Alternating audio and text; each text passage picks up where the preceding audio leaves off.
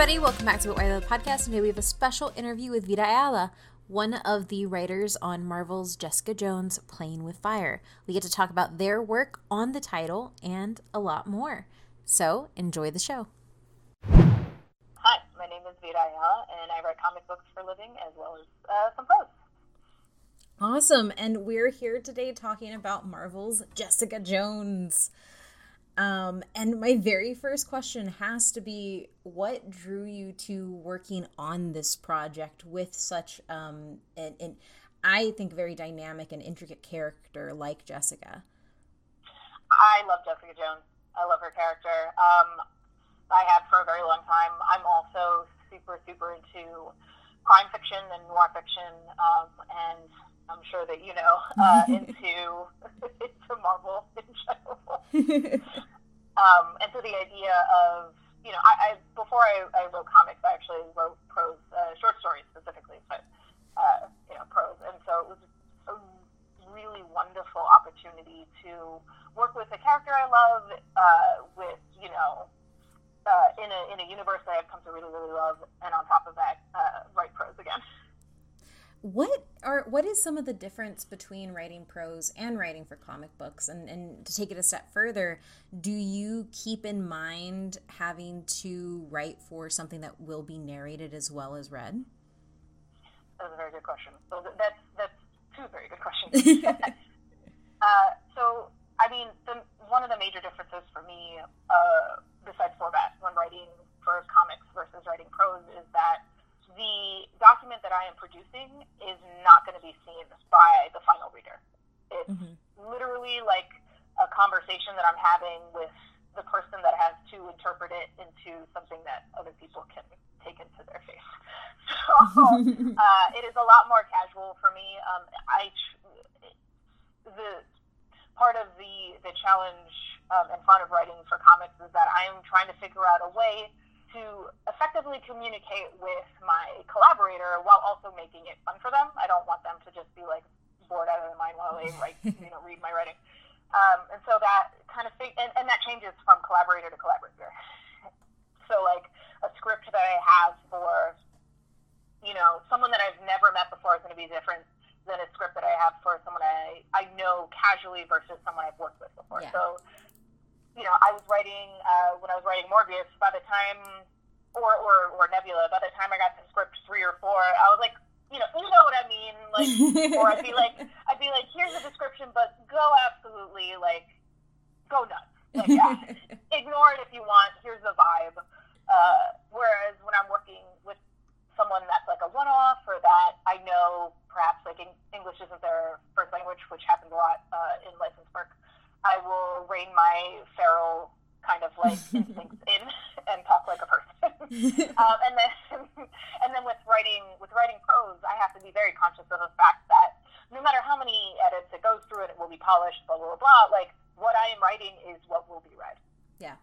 Like that's what will be given to the final, you know, the final person. Yeah. And so I have to really keep in mind I'm doing I'm doing the work of not just giving information about a theme, but also setting the tone and atmosphere and, and, and, and kind of trying to figure out ways to immerse people. What does it taste like? What does it smell like? What is it, you know, all that kind of stuff. Yeah.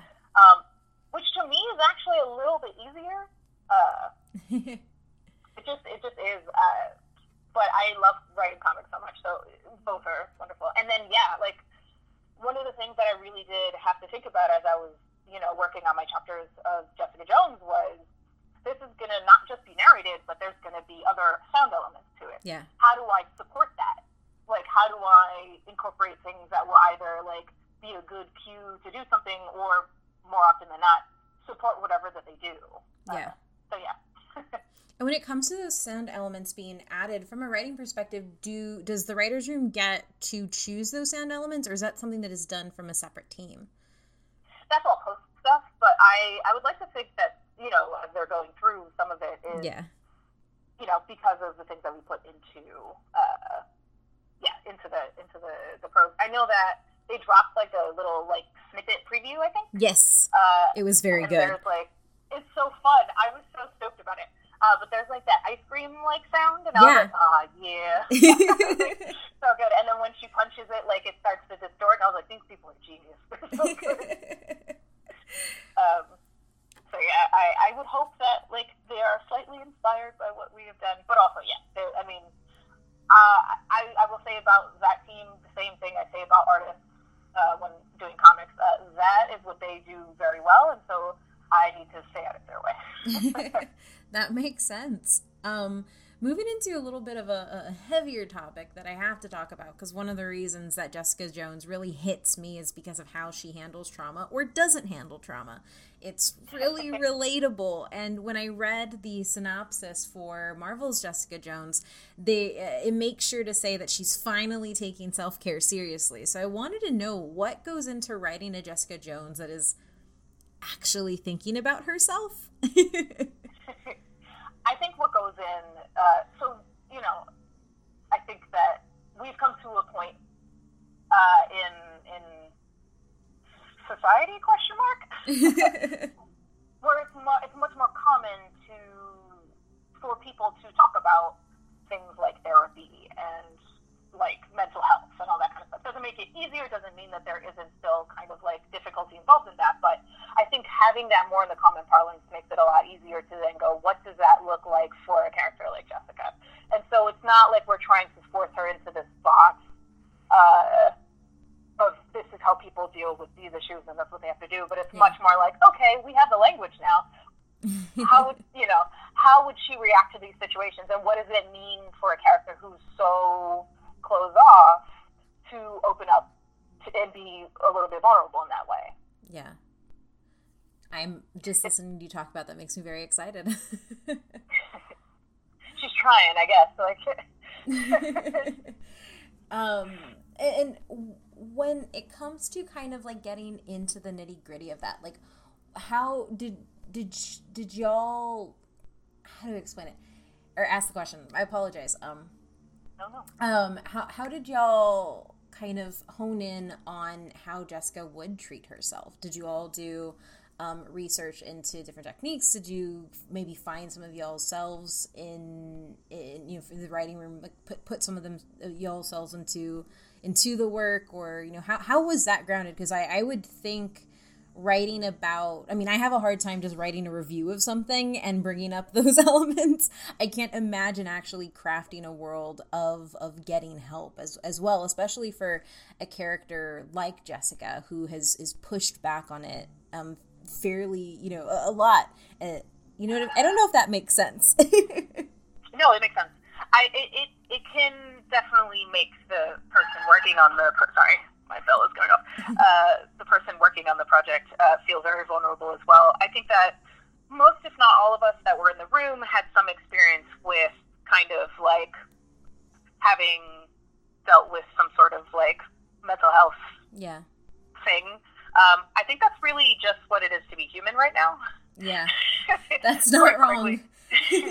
Uh, and so, you know, I think that we did bring various parts of ourselves to it, whether or not we have experience with formal kind of mental health professionals or not. Um, but also, I think part of it is research, both in kind of those options and then also research into the character, yeah. into, uh, you know, into that stuff. I, I think that, like, it was a mix of being open to being vulnerable on the page and then doing due diligence to make sure that what we were saying made sense yeah. for the character.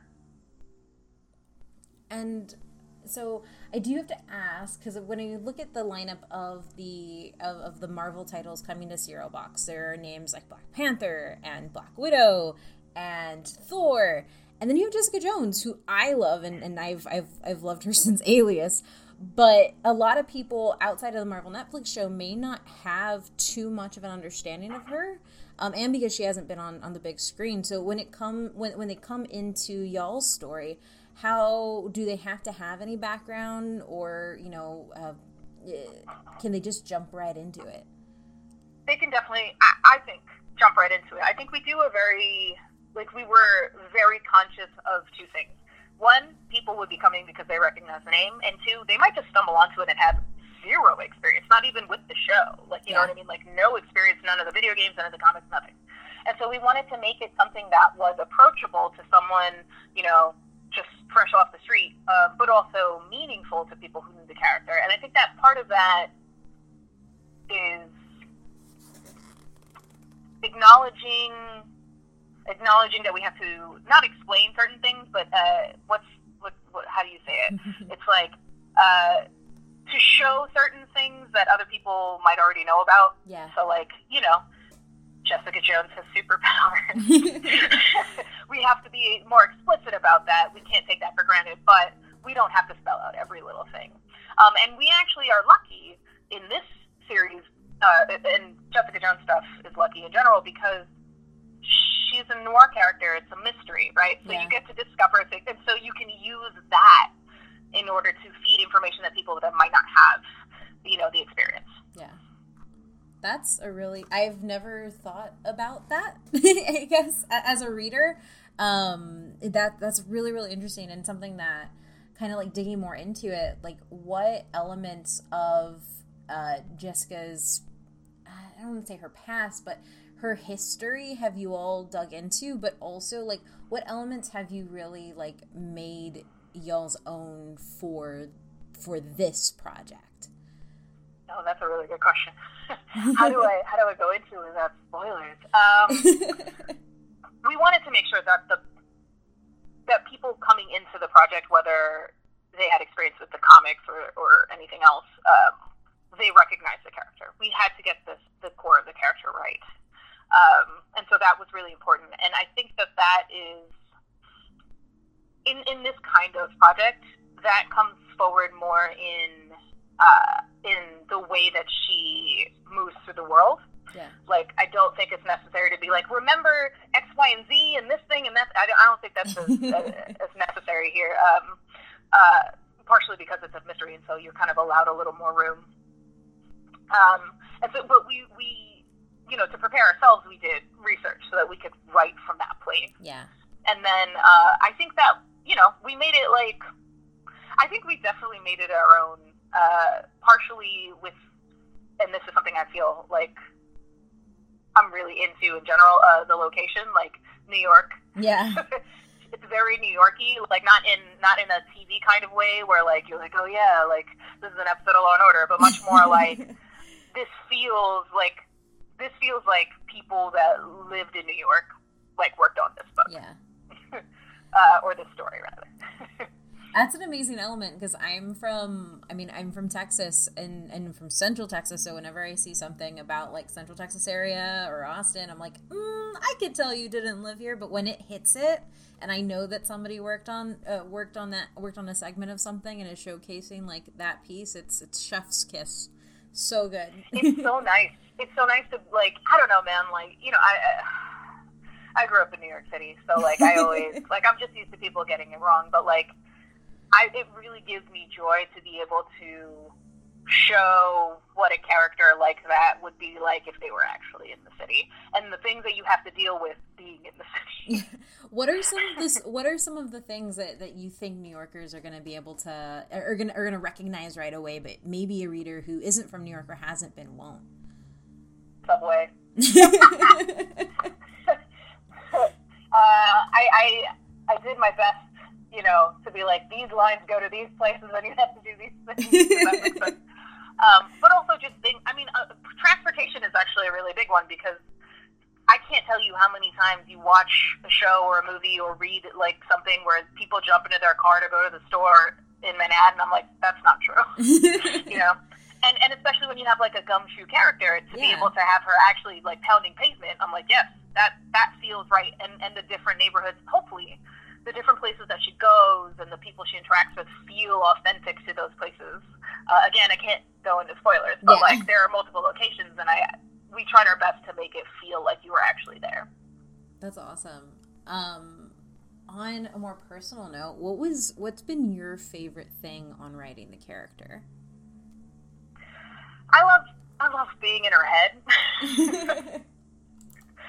She's just, you know, one of the things that I've always loved about Jessica Jones, um, and especially with the resurgence, but like she was the kind of messy protagonist that you didn't see in women often. Yeah. Like if they were this kind of messy, they were the villain, not the hero. Yeah. And so to be able to write, you know, write about her and, and from her perspective is a real joy for that reason where it's just like no we can really like it's humanizing but also like i get to play in that you know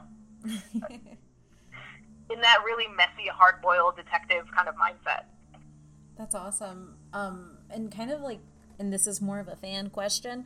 Um, I loved your work on Xena. Um, oh, thank you, thank you so much. And the, you're always so kind.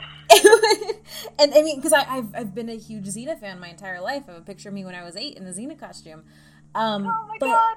One of the reasons why I loved it so much was the way you crafted the, the very intimate and personal relationship, not only between Xena and Gabrielle, but also Discord too. And so I was wondering if there were any relationships in Jessica Jones that you know that you can talk about um, that you that you got to write or that you're really proud of or you're you're excited to have other people see. I think one of the joys uh, in this book as well was being able to show, even though Jessica is very prickly and very often closed off, there are relationships that she has that she values yeah. and show how she expresses that, which is not necessarily how I express my affection towards people. But like, I can't I can't name names right because you don't want to yeah. spoil. But um, there are a couple of different people where you go, I know that she cares about this person, and this is why she's doing this, or this Yeah. is why she did that, or why she was a jerk, or why she was particularly kind. Like, and being able to show that those are valid ways for a character to express their relationships with people was really awesome. I'm just more and more hyped as I talk to you. Um, um, so uh, on a, I guess because we're already getting close to time here. Um, on a last question, what do you want readers to take away from this version of Jessica Jones, or just the entire, you know, just Marvel's Jessica Jones overall? I mean, I think I want them to, like, if they don't know who she is, to fall in love with her, Yeah. you know, warts and all. I think that she's she is a character that is pretty singular, um, and I think that she's a she's a uh, she's a new take on a on an on an old trope that I like. Um, Yeah. and I want other people to love her too, but I also I, I want people to come away from this kind of realizing that there's there's no limit to how you can tell a story about a character yeah. um, and and that's just for the in general for the serial box like Marvel books. Like I, this is an incredible kind of new new way to do it. So I want people to really fall in love with the format as much as the character. Awesome. Well, thank you so much. This has been really great talking to you. I'm excited. I hope everybody listening is too. Um, so, why don't you tell everybody where they can kind of follow your work, um, what you have coming up um, after Marvel's Jessica Jones, and stuff like that? Yeah, uh, I am on Twitter way too much. Uh, my it's true. I say it all the time, and it's true. Uh, my handle is at definitely Vita.